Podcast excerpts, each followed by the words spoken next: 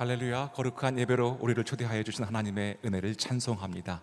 이 시간 다 같이 자리에서 일어나셔서 살아계신 주님 앞에 영과 진리로 경배드리겠습니다.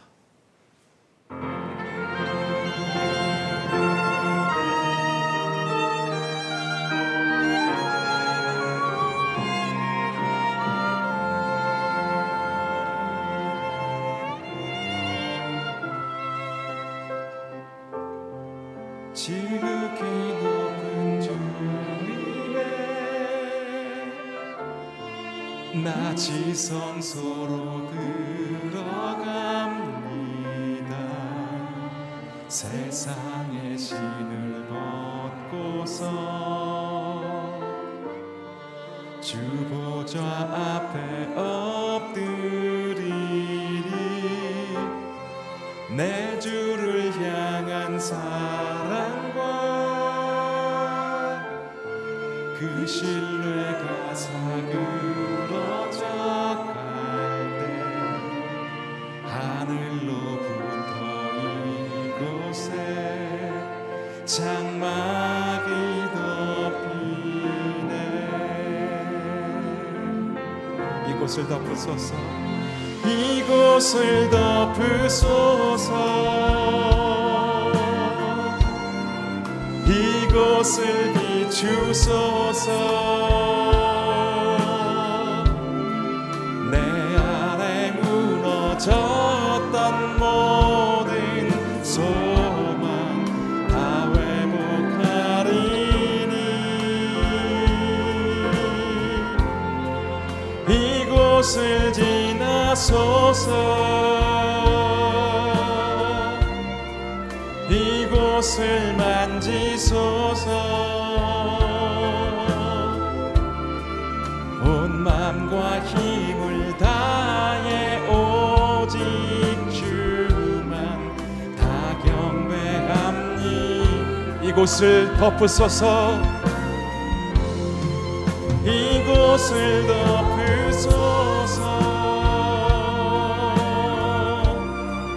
이곳을 비추소서.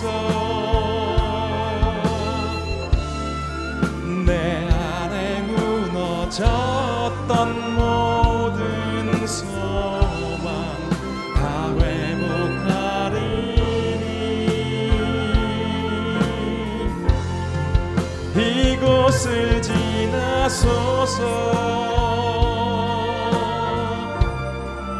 이곳을 만지소서. 온 마음과 힘을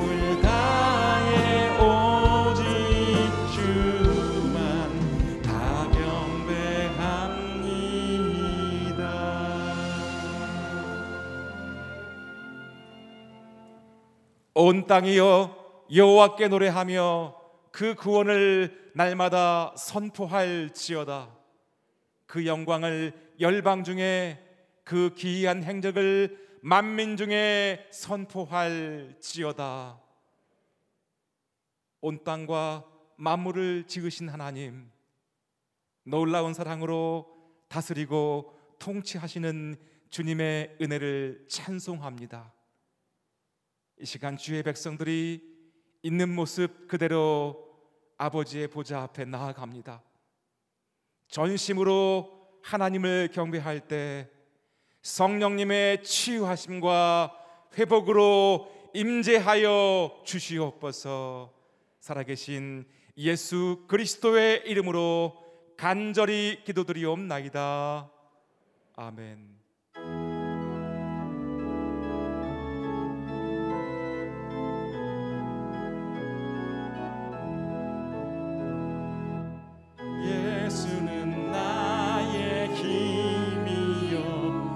생명 되시니 구주 예수 떠나 살면 죄중에 빠지리.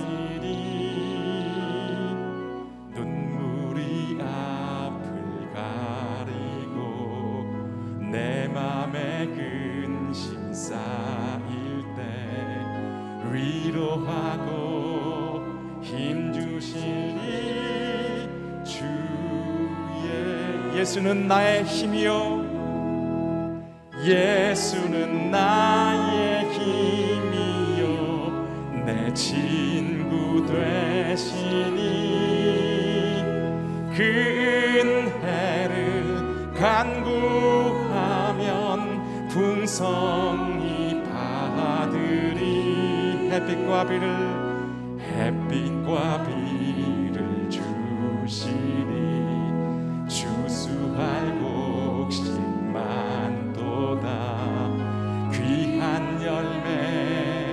주시는 이 주 예수.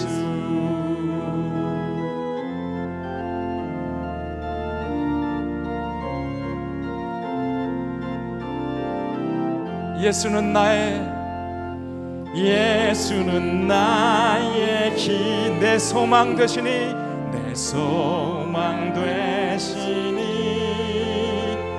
이 세상을 떠나갈 때 곧 영생 얻으리. 한없는 복을 주시고 영원한 기쁨 주시니 나의 생명, 나의 기쁨 주.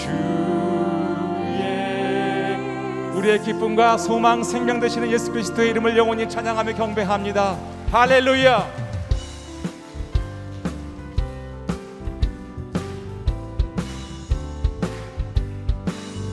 내 영혼의 햇빛 비치니 주 영광 찬란해. 이 세상 어떤 빛보다 이 빛 더 빛나네.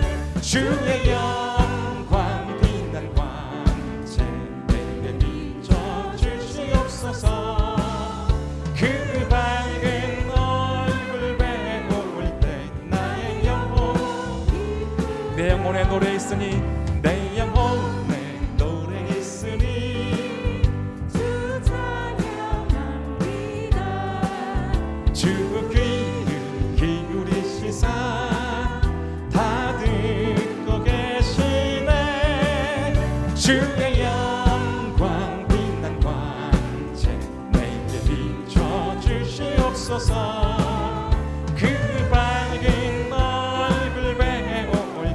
나의 영혼, 내 영혼에 희락이 있고, 내 영혼에 희락이 있고 큰 소망 넘치네. 주 예수 복을 주시고 또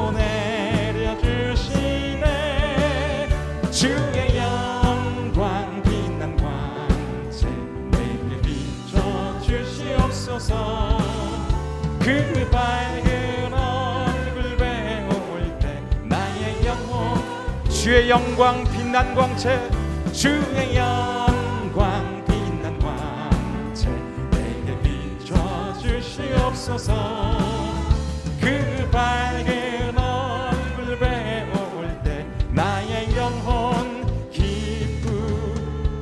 영광과 능력의 주님 우리 하나님을 영원히 찬양하며 경배합니다. 할렐루야.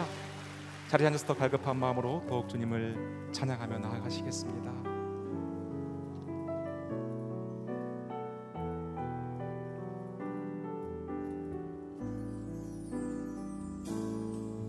나를 지으신 이가 하나님, 나를 신 이가 하나님, 나를 보내신 이도 하나님, 나의 나 된 것은 다 하나님 은혜라. 나의 달려갈 길 다 가도록 나의 마지막 호흡 다하도록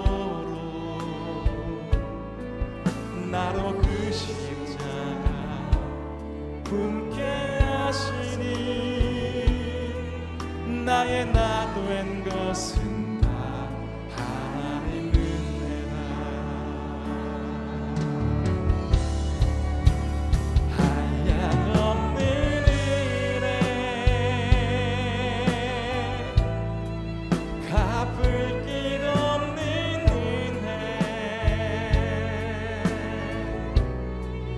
내 삶을 내어 사는 하나님의 은혜, 하나님의 은혜.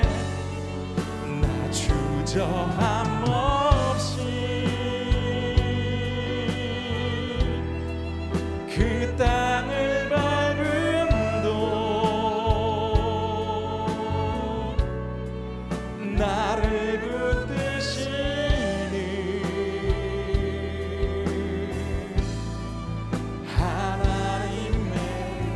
앞에 선포합니다. 한량없는 은혜, 한량없는 은혜, 갚을 길 없는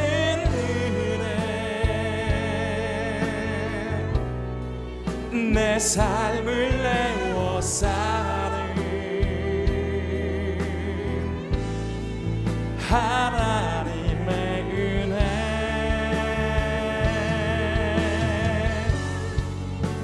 주저함 없이 그 땅을 밟은 도 나를 붙드시는 하나님의 은혜. 은혜 아니면 살아갈 수가 없네. 은혜 아니면 살아갈 수가 없네. 호흡마저도 다 주의 것이니 세상 평안과 위로 내게 없어도 예수, 오직 예수뿐. 은혜 아니면 살아갈 수가 없습니다. 은혜 아니면 살아갈 수가 없네. 호흡마저도 다 주의 것이니 세상 평안과 위로 내게 없어도 예수, 오직 예수뿐이네. 신 계획 다 볼 수도 없고 작은 고난에 지쳐도 주께 묶인 나의 모든 삶 버티고 견디게 하소서. 은혜 아니면 살아갈 수가 없네. 은혜 아니면 살아갈 수가 없네. 나의 모든 것, 나의 모든 것 다 주께 맡기니 참된 평안과 위로 내게 주신 주 예수, 오직 예수뿐. 함께 고백합니다. 크신 계획, 그 신 계획 다 볼 수도 없고 작은 고난에 지쳐 주께 묶인 주께 묶인 나의 모든 삶 버티고 견디고 그 신 계획 다 볼 수도 없고 그 신 계획 다 볼 수도 없고 작은 고난에 지쳐도 주께 묶인 주께 묶인 나의 모든 삶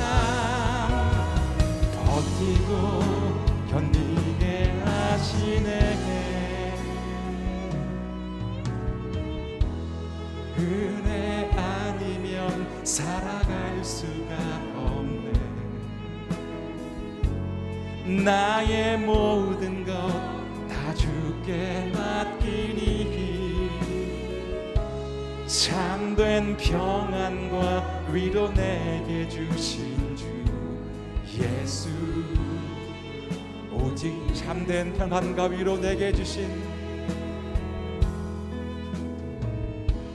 참된 평안과 위로 내게 주신 주 예수, 오직 예수뿐이네.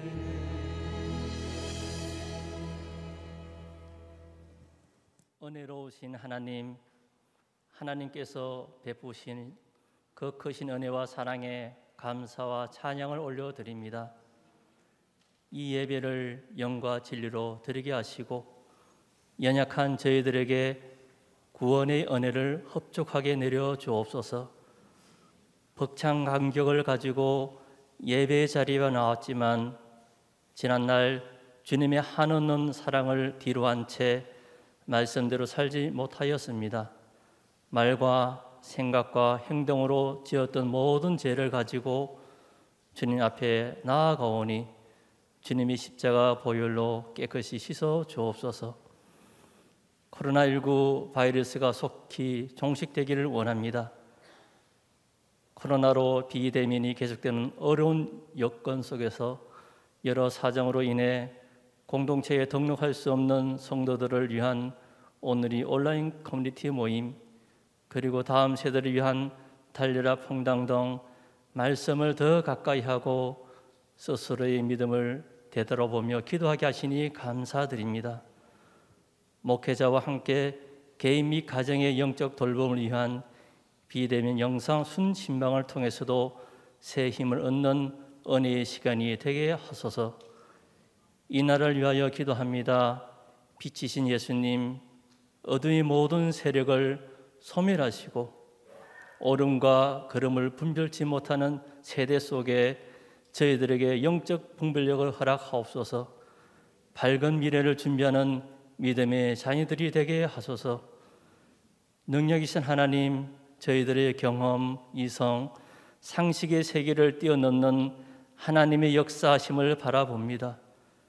경제적으로 고통받는 이들의 아픔을 헤아려주시고 질병 가운데 신음하고 있는 이들의 아픔을 고쳐주옵소서.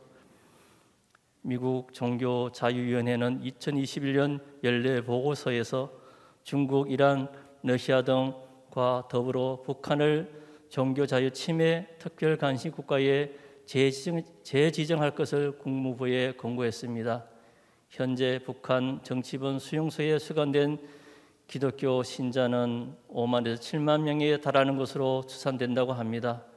주님, 북한의 종교적 자유와 신앙인의 안전이 보장될 수 있도록 자비를 베풀어 주옵소서. 말씀을 전하시는 이재훈 담임 목사님과 교역자들에게 귀한 사역을 감당하기에 부족함이 없도록 주의 은혜를 채워주옵소서. 또한 이 시간 들려지는 말씀을 통하여 신앙이 더욱 새로워지고 주님 오실 그날까지 견디고 버틸 수 있는 믿음을 주옵소서. 챔버와 찬양팀의 찬양을 기뻐 받아주시고 예배를 섬기는 모든 지체들의 삶을 축복하시어 주님께서 주시는 큰 기쁨을 누리는 삶이 되게 하옵소서. 우리 주 예수 그리스도의 이름으로 기도합니다. 아멘.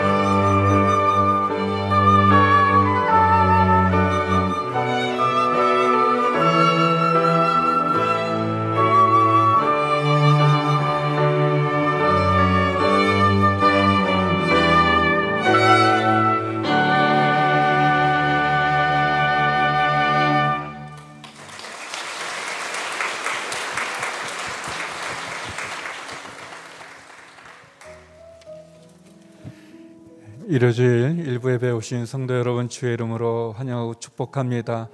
또 씨지엔티비와 유튜브를 통해서 함께 예배드리는 성도님들에게도 큰 은혜가 함께하기를 소망합니다. 우리 좌우의 분들하고 서로 인사하면 좋겠습니다. 소망의 복음을 굳게 잡으십시오. 소망의 복음을 굳게 잡으십시오. 우리 손을 내밀어서 서로를 축복했으면 좋겠습니다. 은혜의 주님이 당신을 축복하고, 은혜의 주님이 당신을 축복하고, 사랑의 주님이 함께 하시네. 은혜의 주님이 당신을 축복하고, 사랑의 주님이 함께 하시네. 두 손을 가슴에 대고, 은혜의 주님이 내 삶을, 은혜의 주님이 내 삶을 축복하고, 사랑의 주님이 함께 하시네. 은혜의 주님이 내 삶을 축복하고, 사랑의 하시네. 우리 서로에게 축복의 박수를 나누겠습니다. 오늘 우리에게 주시는 하나님의 말씀은 창세기 사십오 장 일 절에서 팔 절의 말씀입니다. 우리말 성경 창세기 사십오 장 일 절에서 팔 절을 한 절씩 교독하도록 하겠습니다. 요셉이 자기에게 시종을 드는 사람들이 있는 앞에서 더 이상 자신을 억제하지 못하고 소리쳤습니다. 모두 내 앞에서 물러가라. 그의 곁에 아무도 없게 되자 요셉은 자기 형들에게 자신이 누구인지를 밝혔습니다. 그리고 너무나 큰 소리로 우는 바람에 이집트 사람들이 그 소리를 들었고, 바로의 궁정에서도 그의 울음소리를 들었습니다. 요셉이 자기 형들에게 말했습니다. 제가 요셉입니다. 아버지께서 아직 살아계십니까?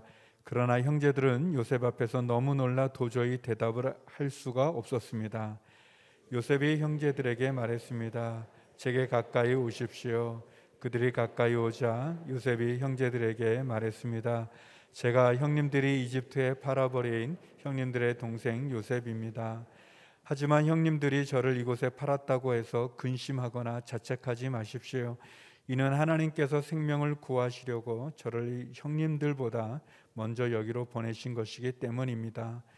이 년 동안 이 땅에 흉년이 들었지만 앞으로도 오 년 동안 밭을 갈지 못하고 추수도 하지 못합니다. 그러나 이 땅에서 형님들의 자손들을 보존하시고 큰 구원을 베푸셔서 형님들의 목숨을 살리시려고 하나님께서 미리 저를 보내신 것입니다. 그러므로 저를 여기에 보내신 분은 형님들이 아니라 하나님이십니다. 하나님께서 저를 바로의 아버지와 그의 온 집의 주인과 이집트 온 땅의 통치자로 삼으셨습니다. 아멘. 이재훈 담임 목사님께서 교회 소식과 나라와 민족을 위한 기도 이후 상처준 가족 용서하기라는 제목으로 말씀 전해 주시겠습니다. 할렐루야. 오늘도 부활의 주님 임재 가운데 거하시기를 바랍니다. 어제부터 한 달간 달려라 퐁당이 시작이 됐습니다. 한 달간 이 캠페인은 자전거, 걷기, 또 달리기, 또 러닝머신 다양한 형태로 자신이 진행한 거리만큼 또 씨지엔티비의 퐁당의 차세대 어린이들 프로그램을 만드는 일에 함께 후원하는 일입니다. 신청자는 이천여 명의 성도들이 넘어서 이제 많은 분들이 함께 참여해 주셔서 감사를 드립니다. 역시 박종길 목사님께서 앞장서서 출연해 주시니까 많은 분들이 호응하셨다는 에, 평가를 들었습니다. 앞으로도 계속해서 많이 출연해 주시기를 에, 부탁을 드립니다. 한 달 동안 자신의 몸도 건강하게 하고 또 아, 씨지엔티비 또 퐁당을 축복하는 귀한 일이 있게 되기를 바라고, 이 퐁당에 대한 비전은 일반 사회의 엔터테인의 오티티 같은 경우에는 뭐 천만, 이천만, 뭐 수천만이 가입자가 금방 올라섭니다.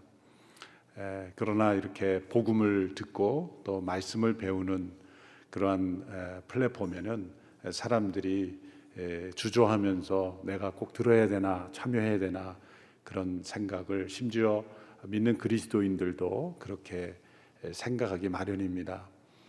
에, 우리를 도우라는 것이 아니라 에, 우리 많은 한국교회 성도들이 에, 이런 건강한 복음의 메시지와 늘 함께 동행해야만 우리가 하나님과 동행할 수 있는 것입니다. 말씀과 멀어질수록 하나님과 멀어지는 것은 당연한 일이기 때문에 현재 약 오만여 명의 이제 가입자를 넘어섰는데, 비전은 천만 그리스도인 성도들이 다 참여하고 또 만 개 이상의 교회들이 네트워크로 함께 참여해서 모든 한국의 그리스도인들은 이 퐁당에 빠져서 퐁당과 함께 신앙생활을 하게 된다면 또 우리 자녀들도 더욱 믿음이 건강하게 자랄 수 있지 않나 생각을 합니다.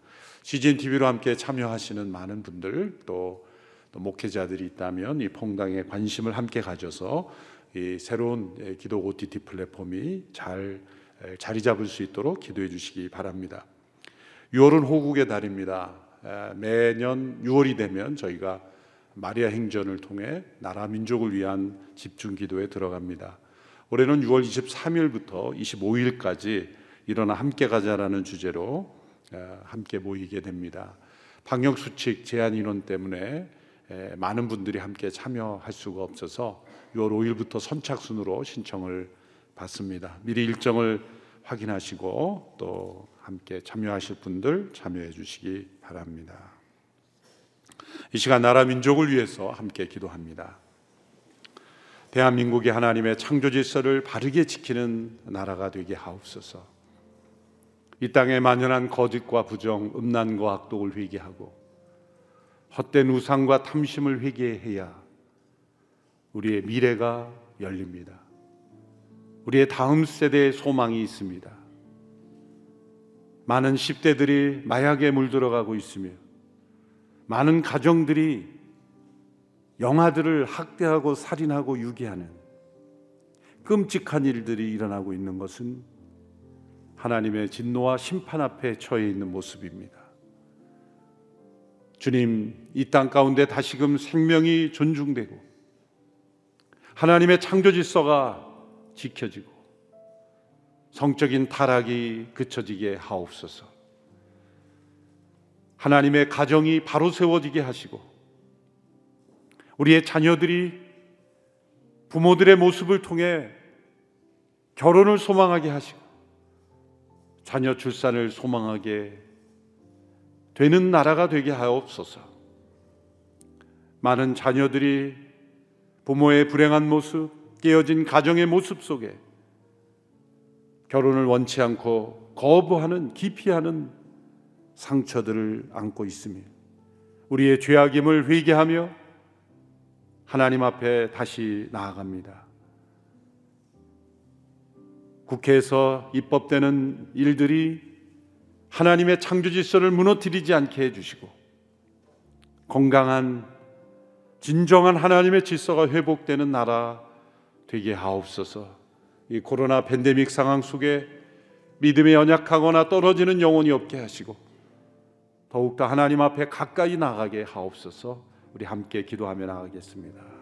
하나님 아버지, 우리를 이 땅 가운데 보내신 하나님, 대한민국을 이처럼 발전시켜 주신 하나님, 그러나 하나님의 은혜를 잊어버렸고 죄악으로 달려가기를 빨리 했던 저희들을 회개합니다.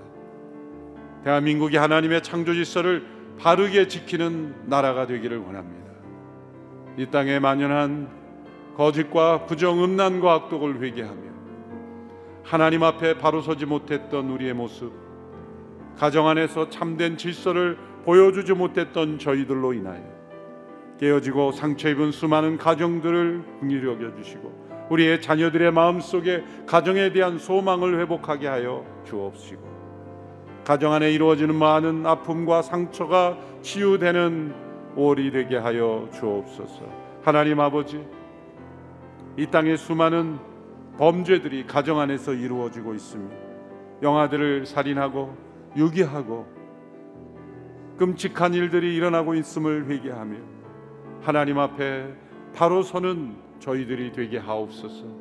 믿음의 사람들의 가정 속에서 먼저 회복이 일어나게 하시고, 이 코로나 팬데믹을 통하여 믿음에서 연약하거나 떨어지는 영혼이 없게 해주시고, 더욱 하나님 앞에 가까이 나가는 기간이 되게 하여 주옵소서. 하나님 아버지, 우리를 대한민국의 국민으로 보내신 그 은혜를 감사합니다.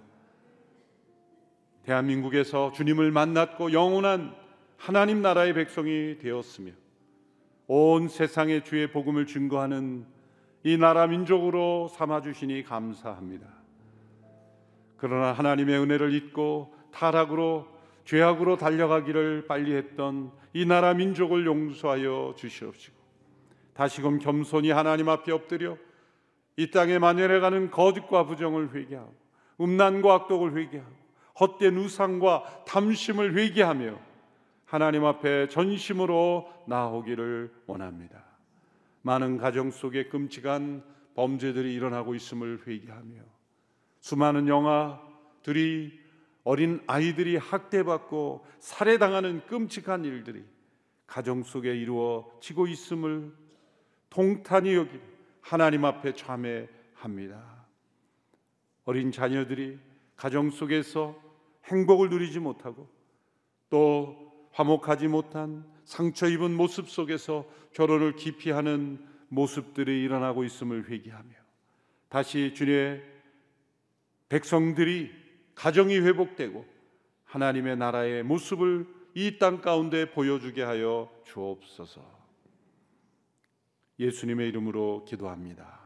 아멘.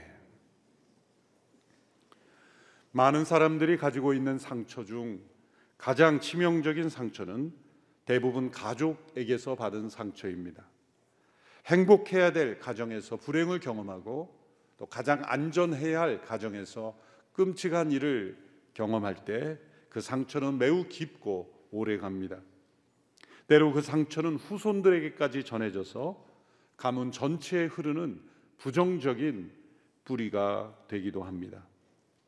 스페인의 마드리드라는 그 수도에서 한 아버지와 십 대 아들이 심한 갈등을 빚었습니다.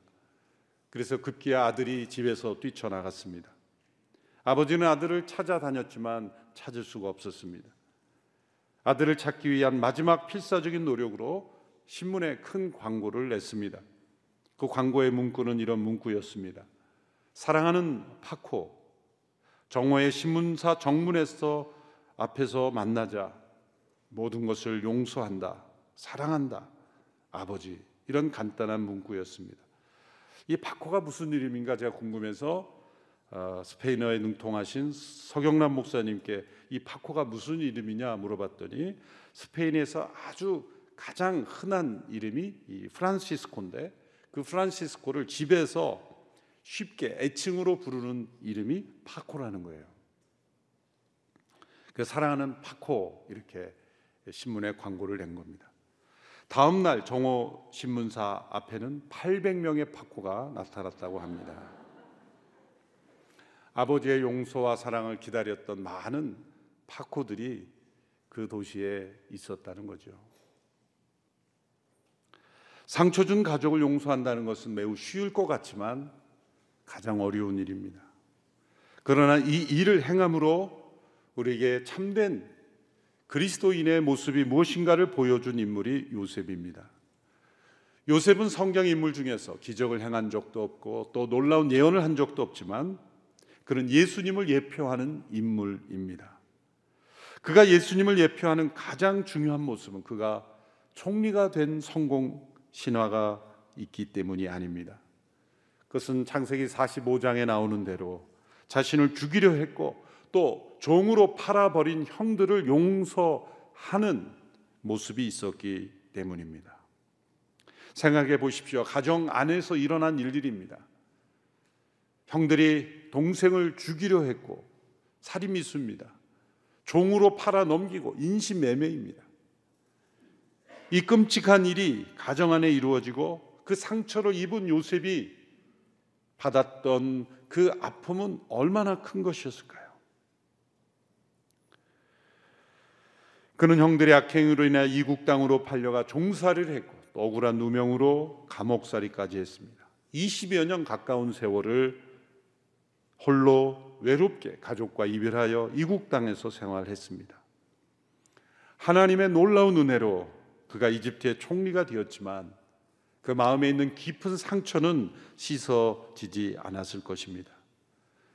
사회적으로 높은 위치, 권력과 재물을 얻는 위치에 오른다고 해서 위로는 될지 모르지만 완전한 치유는 되지 못하는 것입니다.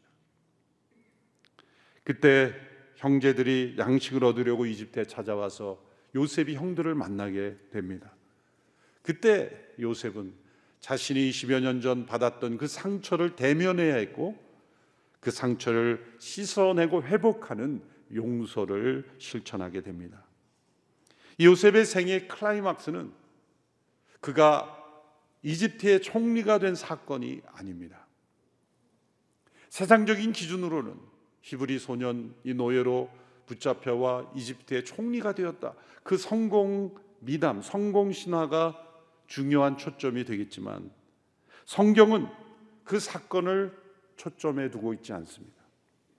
오히려 그가 총리가 되어서 많은 힘과 권력을 가졌지만 자신이 가진 힘으로 형들을 복수하지 않고 사랑으로 용서한 사건, 그것을 더 중요하게 부각하며 클라이막스로 우리에게 보여주고 있습니다. 그래서 총리가 된 이 사건을 설명할 땐 몇 줄로 간략하게 요약해버립니다. 그런데 형들을 만나고 형들을 용서하기까지의 이 여정은 몇 장에 걸쳐서 아주 상세하게 기록하고 있습니다. 총리가 되었을 때도 그는 분명 눈물을 흘렸을 겁니다. 그러나 그 눈물은 성경에 기록되어 있지 않습니다. 그러나 형들을 만나며 그 용서하며 흘린 그 모든 치유의 눈물은 아주 상세하게 그 감정의 기복까지 묘사하고 있는 것입니다. 요셉의 용서가 우리에게 주는 가장 큰 도전은 무엇입니까? 그것이 깊은 상처를 준 가족이었다는 겁니다. 그것이 요셉의 생애가 예수 그리스도를 예표하는 이유이며 또한 그의 안에 그리스도의 영, 이 하나님의 영이 임하여서 장차 오실 예수님의 십자가의 용서를 우리에게 보여주는 사건이기 때문입니다. 요셉의 용서를 통해서 우리가 배울 수 있는 상처 준 가족에 대한 용서의 원리는 무엇입니까? 첫째로 용서는 서두르지 않고 천천히 이루어진다는 것입니다. 가족 간에 주고받은 깊은 상처에 대한 용서는 서두른다고 되지 않습니다. 용서는 일종의 여행과 같아서 상처가 깊을수록 그 여행의 길이도 길어집니다. 사소한 말다툼 정도는 쉽게 용서하고 빨리 처리될 수 있겠습니다. 그러나 심각한 상처는 천천히, 도리어 천천히 해야 합니다. 용서를 손쉽게 해치울 수 있는 것으로 말하는 사람은 경계해야 합니다. 하나님께서도 우리에게 그렇게 손쉬운, 재빠른, 해치우는 용서를 요구하시지 않기 때문입니다. 오히려 그렇게 손쉽게 용서한 척하는 것은 고통을 대면하기 싫어서 회피하고 외식적으로 행동하는 것일 수 있기 때문입니다. 그러한 외식은 도리어 더 큰 고통을 가져올 뿐입니다. 요셉의 용서를 보면 즉각적인, 즉흥적인 용서가 아니었습니다. 사십오 장만 보면 형들에 대한 즉각적인 용서처럼 보이지만 사실 요셉이 형들을 만난 건 사십이 장부터죠. 그들이 양식을 구하러 왔을 때 그때부터 요셉은 모른 척하고 형들을 두 차례나 시험했습니다. 아니, 그가 총리가 되었을 때 원하기만 하면 형들을 찾아 복수할 힘이 그에게 이미 있었습니다. 그리고 자신이 원하는 아버지나 또 베냐민 동생, 사랑하는 가족만 빼고 나머지는 다 세상적으로 복수할 수 있는 힘이 그에게 있었어요. 그러나 그는 움직이지 않았죠. 어쩌면 그가 종으로 팔려온 직후부터 이 형들에게 어떻게 내가 응징할 것인가를 생각하였을지도 모릅니다. 아니, 수없이 했을 것이죠. 자신이 만일 자유인이 되면 형들을 찾아 어떻게 복수할 것인가, 그런 생각이 왜 안 들었겠습니까? 그런 형들을 보고 싶구나, 또 생각하고 싶지도 않았을 것입니다. 지나온 이십여 년의 세월이 요셉에게는 이 용서에 이르는 긴 여정이었던 거죠. 피하고 싶고 하고 싶지 않은, 원치 않는 이 용서로의 여정의 마지막 지점이 사십오 장이었던 겁니다. 그러므로 이 요셉에게는 쉬운 것이 아니었고 즉각적인 것이 아니었습니다. 형들이 나타나자마자 기다렸다는 듯이 형들이여 내가 당신을 용서합니다, 그렇게 터져나오지 않았어요. 모른 척 했죠. 알고 싶지 않았던 거예요. 아는 척 하고 싶지도 않은, 자신을 공개하고 싶지 않았던 이유는 그 요셉의 내면에도 용서하고 싶지 않은 마음이 있었을지 모릅니다. 그런 복잡한 마음을 거치며 요셉은 형들을 두 차례나 시험합니다. 처음에는 정탐꾼으로 몰아가죠. 형들이 억울하니까 또 자신들의 가문과 일어난 일들을 다 자세히 설명합니다. 다음에 올 때는 반드시 당신들이 정탐꾼이 아니라는 걸 증명하기 위해 베냐민 막내 동생을 데려와라. 보고 싶어서였겠죠. 돌아갈 때는 그들이 낸 모든 돈을 다 그 주머니에 도로 넣어주고 양식까지 넣어주는 은혜도 베풀었습니다. 이제 양식이 떨어져서 두 번째 이제 베냐민과 함께 오게 됩니다. 그때는 또 도둑으로 몰아세웁니다. 자신의 은잔을 베냐민에게 그 가방에 넣어서 이제 베냐민을 붙잡아 놓는 그런 모험과 시험을 하게 됩니다. 왜 이런 과정을 거쳤을까요? 이 기간 동안 요셉은 자신이 이 형들을 어떻게 대해야 될지, 자신에게 있었던 이 과거의 끔찍한 사건을 어떻게 자신의 인생에서 정리해야 될지를 기도하며 고민하며 결정하는 기간이었을 겁니다. 그리고 한편으로는 이 형들이 도대체 지금 어떤 생각을 가지고 있는지, 그때와 동일한 생각을 가지고 있는지, 아니면 무엇인가 변화된 가능성이 있는지, 제 생각에 어쩌면 조금 더 변화된 모습이 없고 과거와 동일하게 아니면 더 악하겠다면 어쩌면 요셉은 좀 다른 각도로 이 형들을 대하지 않았을까, 그런 생각도 듭니다. 바로 그때 유다라는 형이 나타나서 이 베냐민을 보호합니다. 베냐민이 이제 도둑으로 몰려서 애굽의 종으로 남게 되었을 때 내가 대신 베냐민 대신 남아서 고난을 받겠다, 그렇게 자청하게 됩니다. 근데 유다가 누굽니까? 바로 요셉을 종으로 팔아넘기자고 그렇게 주도한 사람이에요. 물론 죽, 죽이지 말자고 한 것은 그나마 은혜스러운 일이지만 이집트로 집으로 데려가지 않고 이집트에 팔아버리자 한 것은 유다이기 때문에 유다에게도 중요한 책임이 있는 거죠. 근데 바로 그 유다가 베냐민을 보호하고 억울한 누명인 줄 알면서도 자신이 남아서 그 대가를 치르겠다라고 하는 모습을 보게 됩니다. 어쩌면 과거 유다였다면 그까지 형제들이 이렇게 많은데 베냐민 너 남아라, 그리고 자신들만 그렇게 가려고 했을지도 모르죠. 무엇인가 요셉이 발견한 것은 하나님의 은혜의 빗줄기를 본 것입니다. 바로 그때 요셉의 이 묵었던 감정이 터져나오게 됩니다. 요셉은 이때를 기다렸던 것입니다. 유다가 베냐민 대신 처벌을 간청하는 이때, 이것이 하나님의 은혜가 이 요셉에게 임하는 은혜의 마중물이 된 거예요. 주저대고 용서하고 싶지 않고 또 하고 싶지 않은 그 마음속의 그 마음과, 또 한편으로는 어떻게든 이 문제를 해결해야 된다라는 이 마음의 부담의 이 갈등 속에서 용서를 선택하는 그 결정적인 계기가 되었던 거예요. 그것이 하나님께서 요셉과 함께 하신다는 증거인 것입니다. 이렇게 용서는 우리 힘으로 되지 않습니다. 말로 그렇게 쉽게 되는 것이 아니죠. 그래서 천천히 이루어지는 겁니다. 그때는 하나님의 때를 기다리는 이 과정이 필요한 겁니다. 하나님의 은혜의 마중물이 우리의 마음속에 부어져야 우리의 마음속에 이 은혜의 샘물이 터지기 때문입니다. 그러나 너무 오래 지체해서는 안 됩니다. 지나치게 빨리 용서하는 것도 위험하지만 지나치게 오래 기다리는 것은 더 위험합니다. 왜냐하면 처음에는 미움과 분노를 우리 마음속에 품고 있지만 오래되면 그 미움과 분노가 나의 인격과 하나가 돼버려요. 내 자신이 무서운 사람이 되는 거예요. 예전에는 내가 내가 마음의 미움 감정을 품고 있는 건데 나중에는 내가 미움 자체가 돼버려요.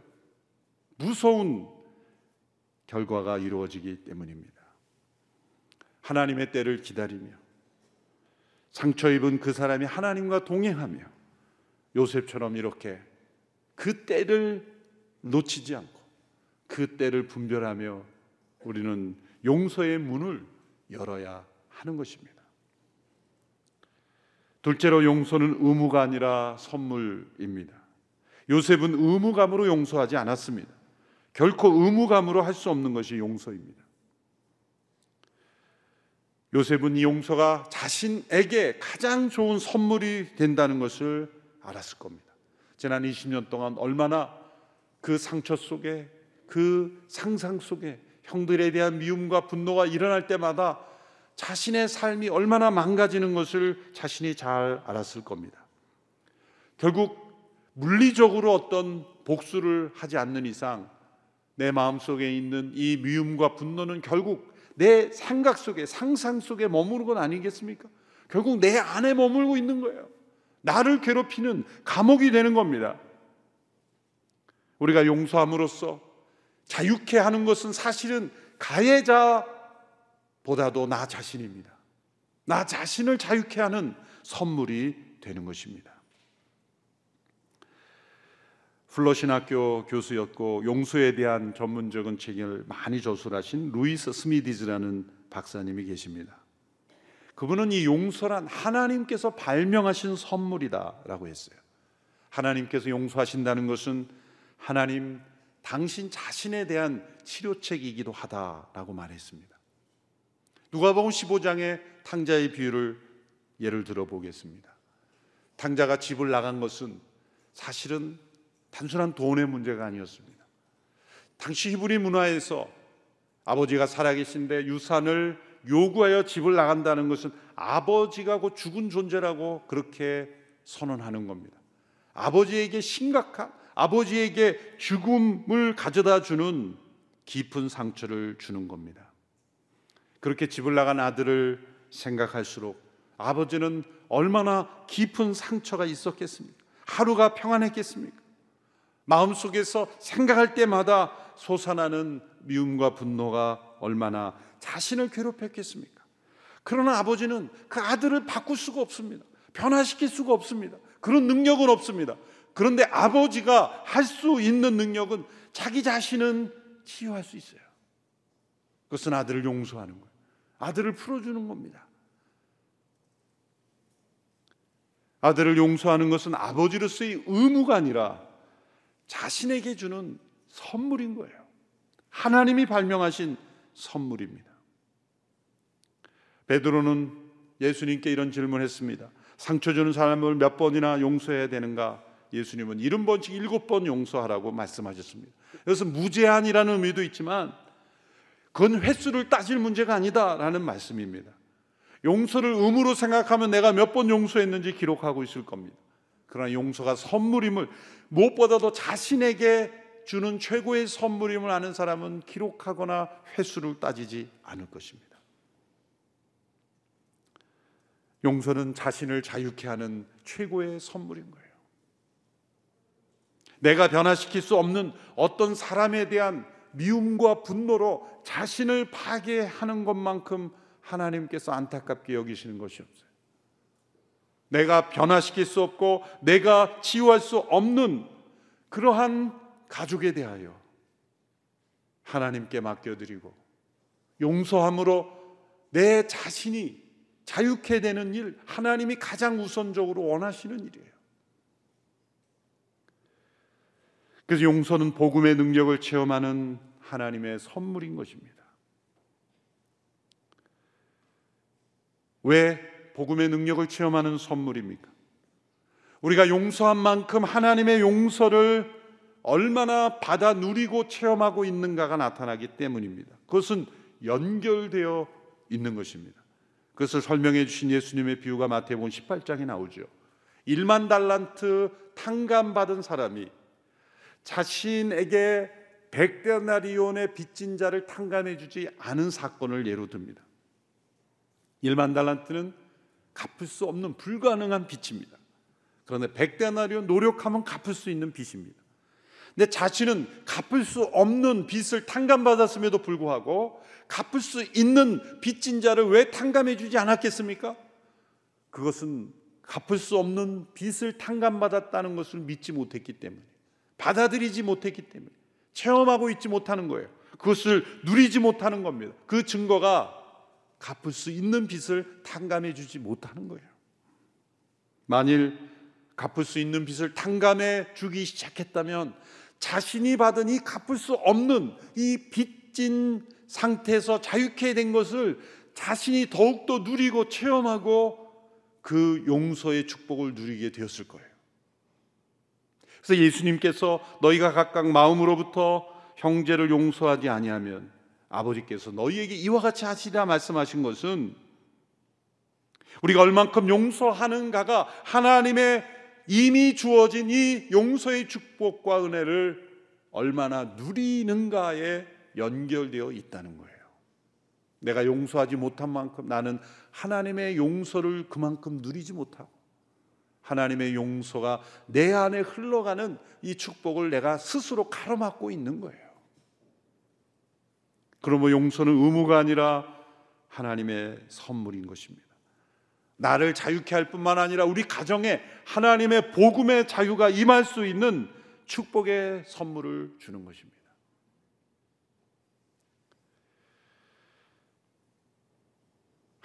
하나님께서 우리 가정을 축복하실 때 이 용서의 선물이 임하기를 원하시는 거예요. 그 선물은 바로 십자가의 용서이기 때문입니다.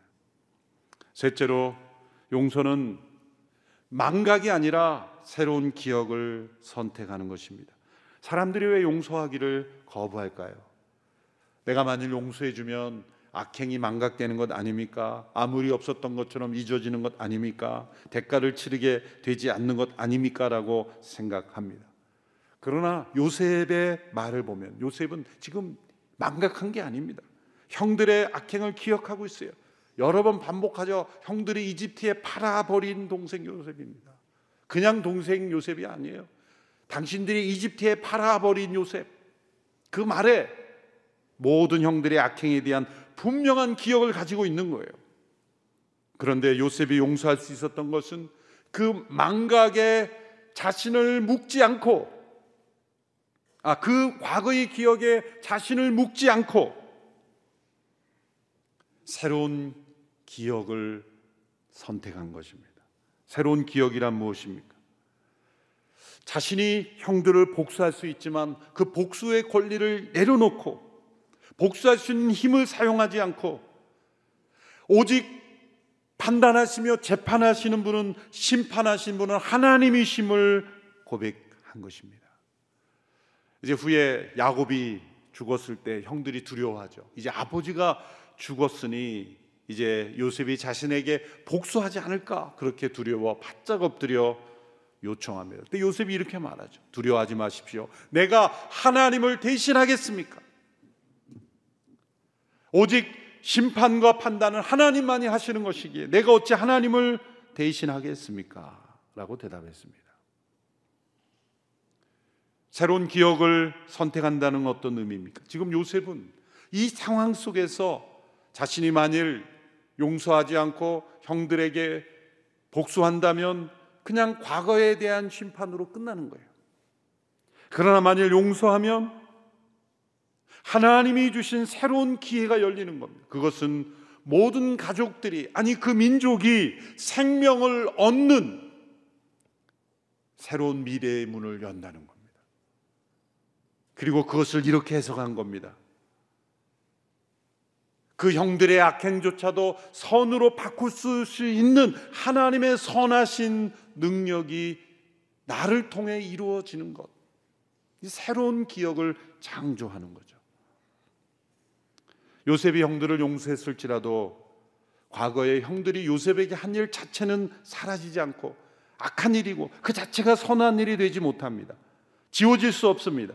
그런데 그 악한 일을 선한 일로 바꾸실 수 있는 분이 하나님이십니다. 그런 하나님은 선하시고 전능하신 분이기 때문입니다. 그런데 그 악한 일을 선한 일로 바꾸는 그 통로에는 언제나 용서가 있습니다. 그래서 요셉은 그런 통로가 되기로 결정한 것이죠. 사 절 오 절의 말씀입니다. 우리 같이 읽어볼까요? 시작. 요셉이 형제들에게 말했습니다. 제게 가까이 오십시오. 그들이 가까이 오자 요셉이 형제들에게 말했습니다. 제가 형님들이 이집트에 팔아버린 형님들의 동생 요셉입니다. 하지만 형님들이 저를 이곳에 팔았다고 해서 근심하거나 자책하지 마십시오. 이는 하나님께서 생명을 구하시려고 저를 형님들보다 먼저 여기로 보내신 것이기 때문입니다. 이것은 요셉의 해석입니다. 악을 선으로 바꾸시는 그 하나님을 지금 바라보고 있는 거예요.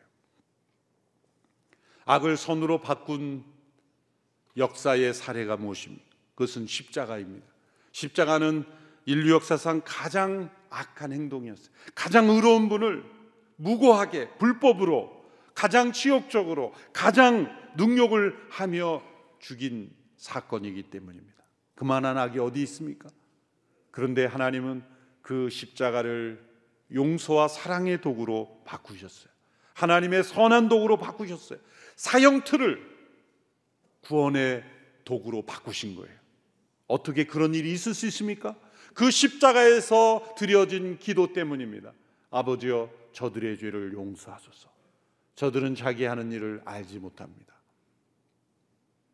악을 당하는 그 예수님이 상처와 그리고 그 아픈 기억 속에, 불의한 자들에 의해 당한 그 악행으로 인한 상처 속에 복수심으로 불타지 아니하시고 도리어 심판하시는 하나님께 맡기며 악을 선으로 바꾸시는 하나님의 용서를 선포했을 때 그 사형틀이 구원의 틀로 바뀐 것입니다. 바로 요셉이 그러한 모델을 먼저 보여준 것입니다. 만일 요셉이 형들을 용서하지 않고 복수하였을 때 그냥 악을 심판하는 것으로 끝나는 거예요. 구원의 역사, 선의 역사는 일어나지 못했을 것입니다. 요셉은 과거 형들의 악행을 기억하고 그 기억에 그냥 묶여 사는 인생으로 끝났을 겁니다. 이 피해자가 빠지는, 종종 빠지는 오류들이 있어요. 분명히 자신이 불의하게 일방적으로 피해를 당했음에도 피해자들은 항상 이렇게 생각하게 돼요. 나에게 또 문제가 있었기 때문에 이런 일이 생겼을 것이다. 누가 나를 버렸다면 내가 가치없는 인생이기 때문에 나를 버린 것이다. 누군가 나를 학대하면 나에게 어떤 나쁜 점이 있기 때문에 나를 학대한 것이다. 그렇게 자신에 대한 잘못된 왜곡으로 점점점 빠져들어가는 거예요. 결국 자신을 미워하게 되죠. 그래서 상처를 많이 받은 피해자들이 또 가해자가 되는 거예요. 학대를 많이 받은 사람이 그 학대가 그처럼 아픈 것인 줄 알면 하면 안 되잖아요. 그런데 왜 자신도 학대를 할까요? 그것은 자신에 대한 왜곡된 기억에 사로잡히기 때문에. 이걸 어떻게 치유할까요? 오직 한 가지 일밖에 없습니다. 용서입니다. 용서는 고통을 없는 것처럼 망각하는 것이 아니라 우리가 바꿀 수도 없고 잊을 수도 없는 과거의 상처를 치유하는 유일한 방법이요, 그것이 바로 십자가의 복음인 것입니다. 용서는 망각이 아니라 새로운 기억을 선택하는 것입니다. 요셉은 깊은 상처를 받았지만 자신을 통해 이제 모든 가족들이 생명이 구원받는 미래를 선택한 겁니다. 누군가 상처 준 가족을 용서하기로 선택한다면 여러분의 가정의 죽음의 문화가 끝나고 생명의 문화가 시작되는 미래의 문을 여는 거예요. 상처의 대물림을 끊어내고 이제 새로운 생명의 대물림을 시작하게 되는 것입니다. 과거의 망상을 부서뜨리고 미래에 대한 소망을 태어나게 하는 것입니다. 고통스러운 상처로 문이 닫혔던 미래의 문을 열게 하는 것입니다. 하나님은 그런 문을 여는 자들과 함께 하세요. 요셉이 그 고통 속에서 그 문을 열고자 했을 때 하나님의 임재가 예전에 그가 총리가 될 때 함께 하신 것과 비교할 수 없는 하나님의 임재가 있었을 겁니다. 요셉은 단지 가족을 살리는 것만 봤어요. 그러나 우리가 성경 전체로 봤을 때는 요셉의 생애를 통해 어떤 일이 일어났어요? 아브라함의 그 후손 몇십 명이 이집트에 내려가 큰 나라를 이루어 결국 출애굽의 사건이 일어나고 아브라함의 후손들을 통해 하나님의 약속이 이루어지는 큰 역사의 중요한 터닝포인트가 되지 않았습니까? 우리가 상처 준 가족을 용서하는 것은 그저 내 감정이 풀어지는 것 그 이상의 일이에요. 하나님 나라의 놀라운 역사가 일어나고 있는 겁니다. 우리는 다 바라보지 못하고 다 이해하지 못하는 하나님의 크신 섭리, 그것이 여러분의 가정에서 일어나는 거예요. 여러분의 가정에 상처든 가족을 용서하는 것이 나중에 이 나라 민족을 살리는 위대한 지도자가 여러분의 가문을 통해 태어나는 일이 될 수도 있다는 거예요.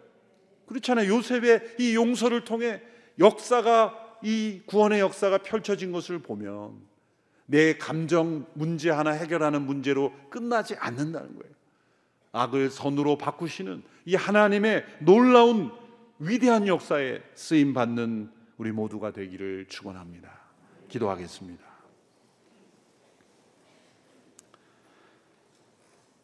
이 시간 잠시 조용히 각자의 기도로 하나님 앞에 나가기를 원합니다. 문제 없는 가정 없고 갈등 없는 가정 없습니다. 모든 가정에는 누군가 한 사람이 있습니다. 받아들이기 어렵고 나에게 깊은 상처를 주었던 그 누군가가 있습니다. 때로는 부모일 수도, 형제일 수도, 자녀일 수도 있습니다.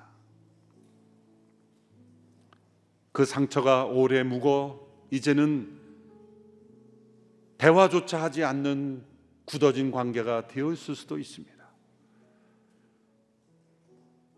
다시는 만나고 싶지 않고 또 만날 기회도 없는 가족이 되어 있을 수도 있습니다.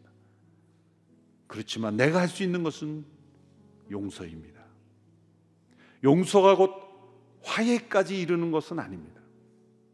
화해는 또 다른 문제입니다. 화해는 그쪽에서도 변화가 일어나야 일어날 수 있기 때문입니다. 요셉의 가정은 화해가 일어났지만 하나님께서 우리에게 원하시는 것은 할 수 있거든 모든 사람으로 더불어 화평하라 하셨기에 때로 화해가 이루어지지 않는 관계가 될 수도 있습니다.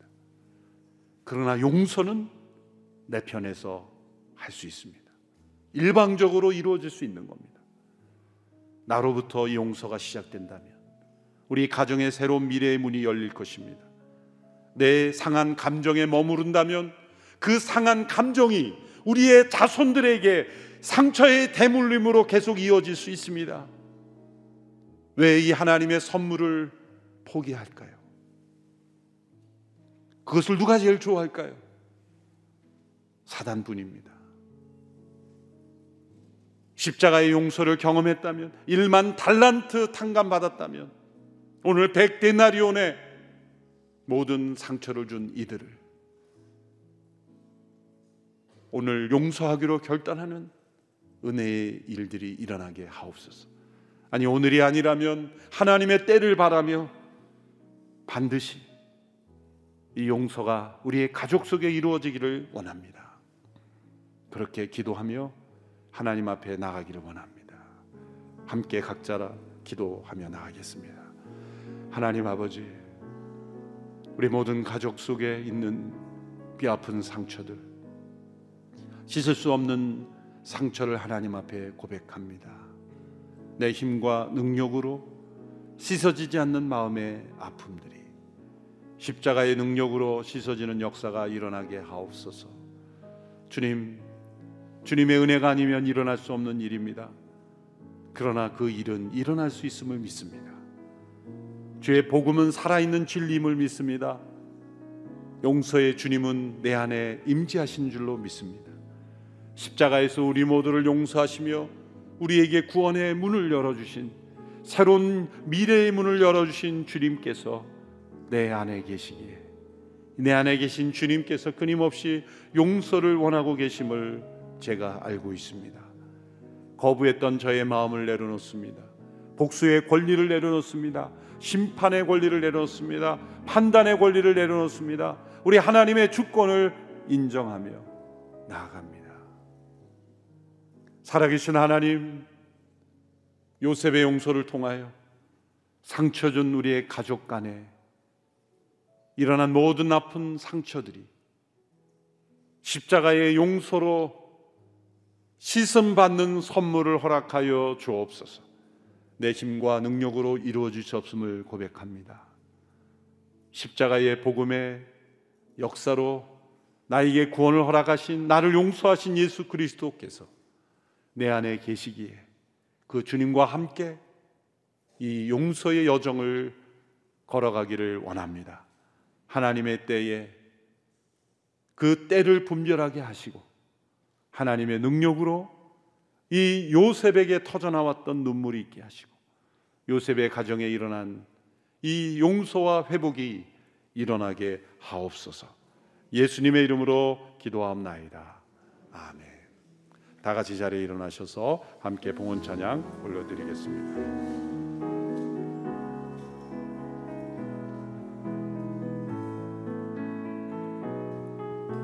주 선한 능력으로 안으시네. 주 선한 능력으로 안으시네. 그 크신 팔로 날 붙드시네. 절망 속에도 흔들리지 않고 사랑하는 주 얼굴 구하리.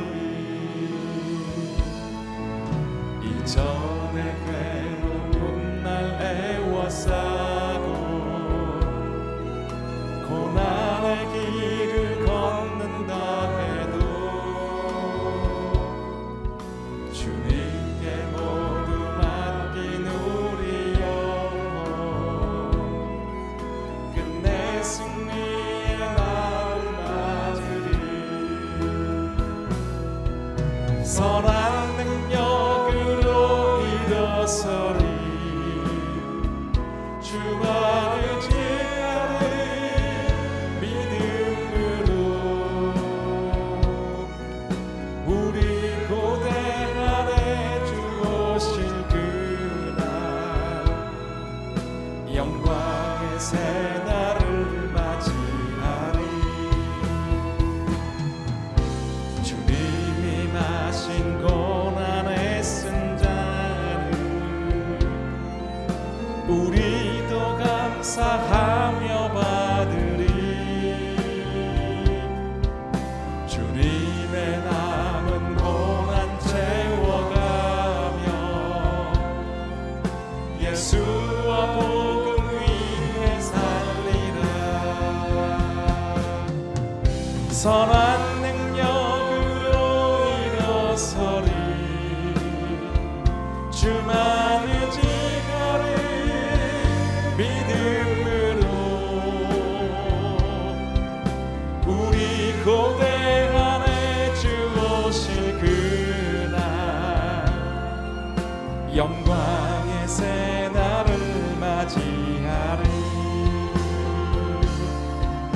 영광의 새날을 맞이하리. 영광의 새날을 맞이하리.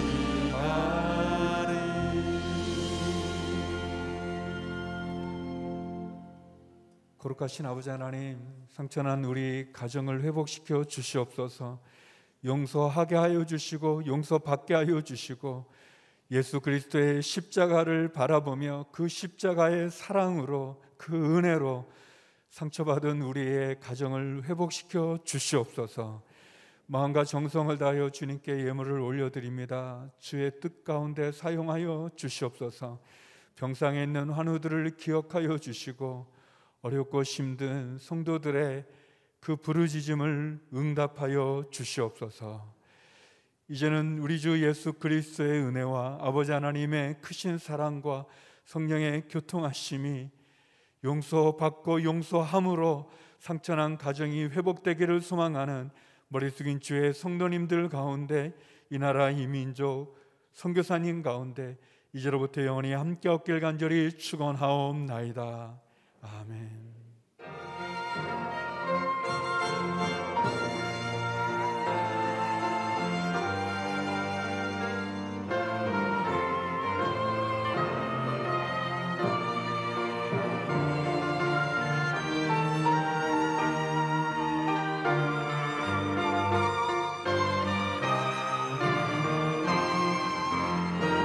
살아계신 하나님을 찬양하겠습니다. 살아계신 주 나의 참된 소망, 걱정 근심 전혀 없네. 사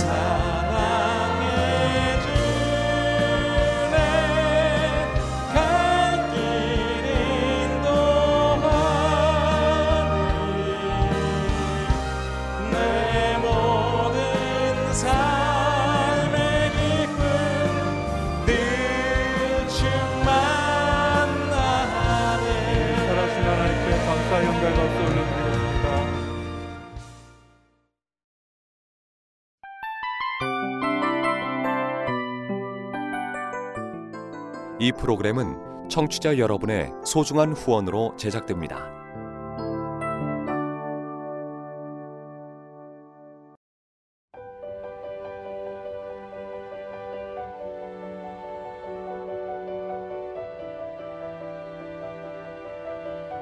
세상에는 수많은 교회들이 있지만 더 깊이 있는 말씀 강해를 찾기 위해 크기로만 교회를 선정하지 않습니다.